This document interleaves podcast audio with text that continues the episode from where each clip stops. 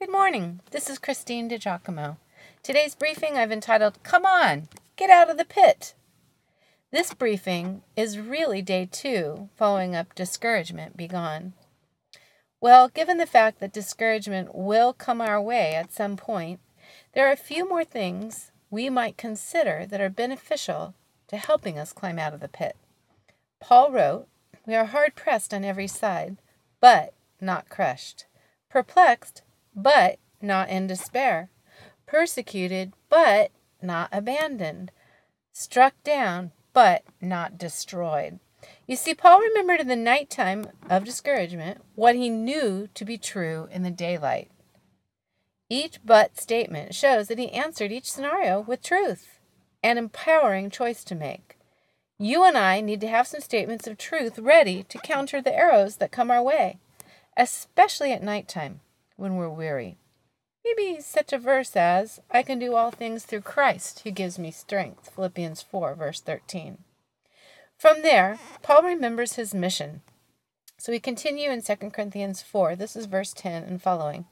We always carry around in our body the death of Jesus, so that the life of Jesus may also be revealed in our body. For we who are alive are always being given over to death for Jesus' sake, so that his life may be revealed in our mortal body. So then death is at work in us, but life is at work in you. It is written, I believed Therefore I have spoken.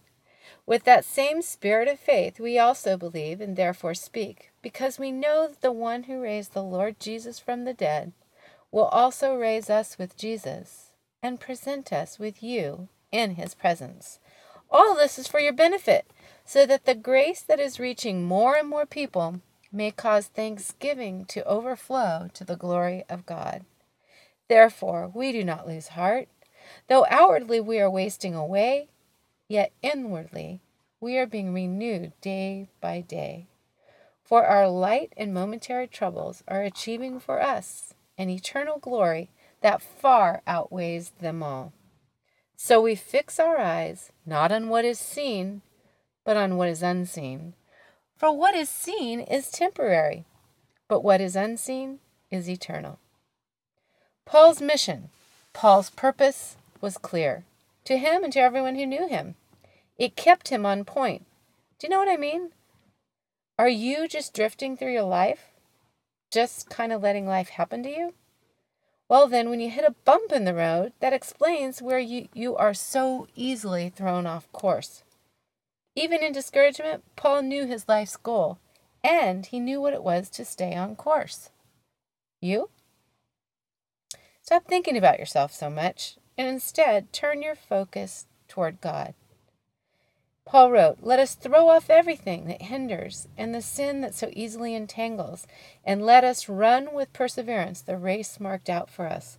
Let us fix our eyes on Jesus, the author and perfecter of our faith. He wrote that. It's recorded in Hebrews 12, verses 1 and 2. Get your focus on God and God oriented solutions to life's situations. Next, ask for help, specifically wisdom from God. Next, retrain your mind. Move from worry and complaining to thanksgiving and praise. To quote a famous philosopher, you got to put your behind in the past. I mean, your past behind you. Remember that? Hakuna Matata? Put your past behind you. We learn more from Paul about his modus operandi. He said, One thing I do, forgetting what is behind and straining toward what is ahead, I press on toward the goal to win the prize for which God has called me heavenward in Christ Jesus.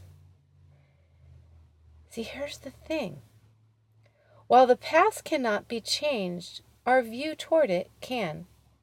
We can accept the mercy of God and allow it to trans- transform us, choosing instead to cast our gaze forward, choosing to look heavenward rather than always looking backward over our shoulder. After all, this world is not our home.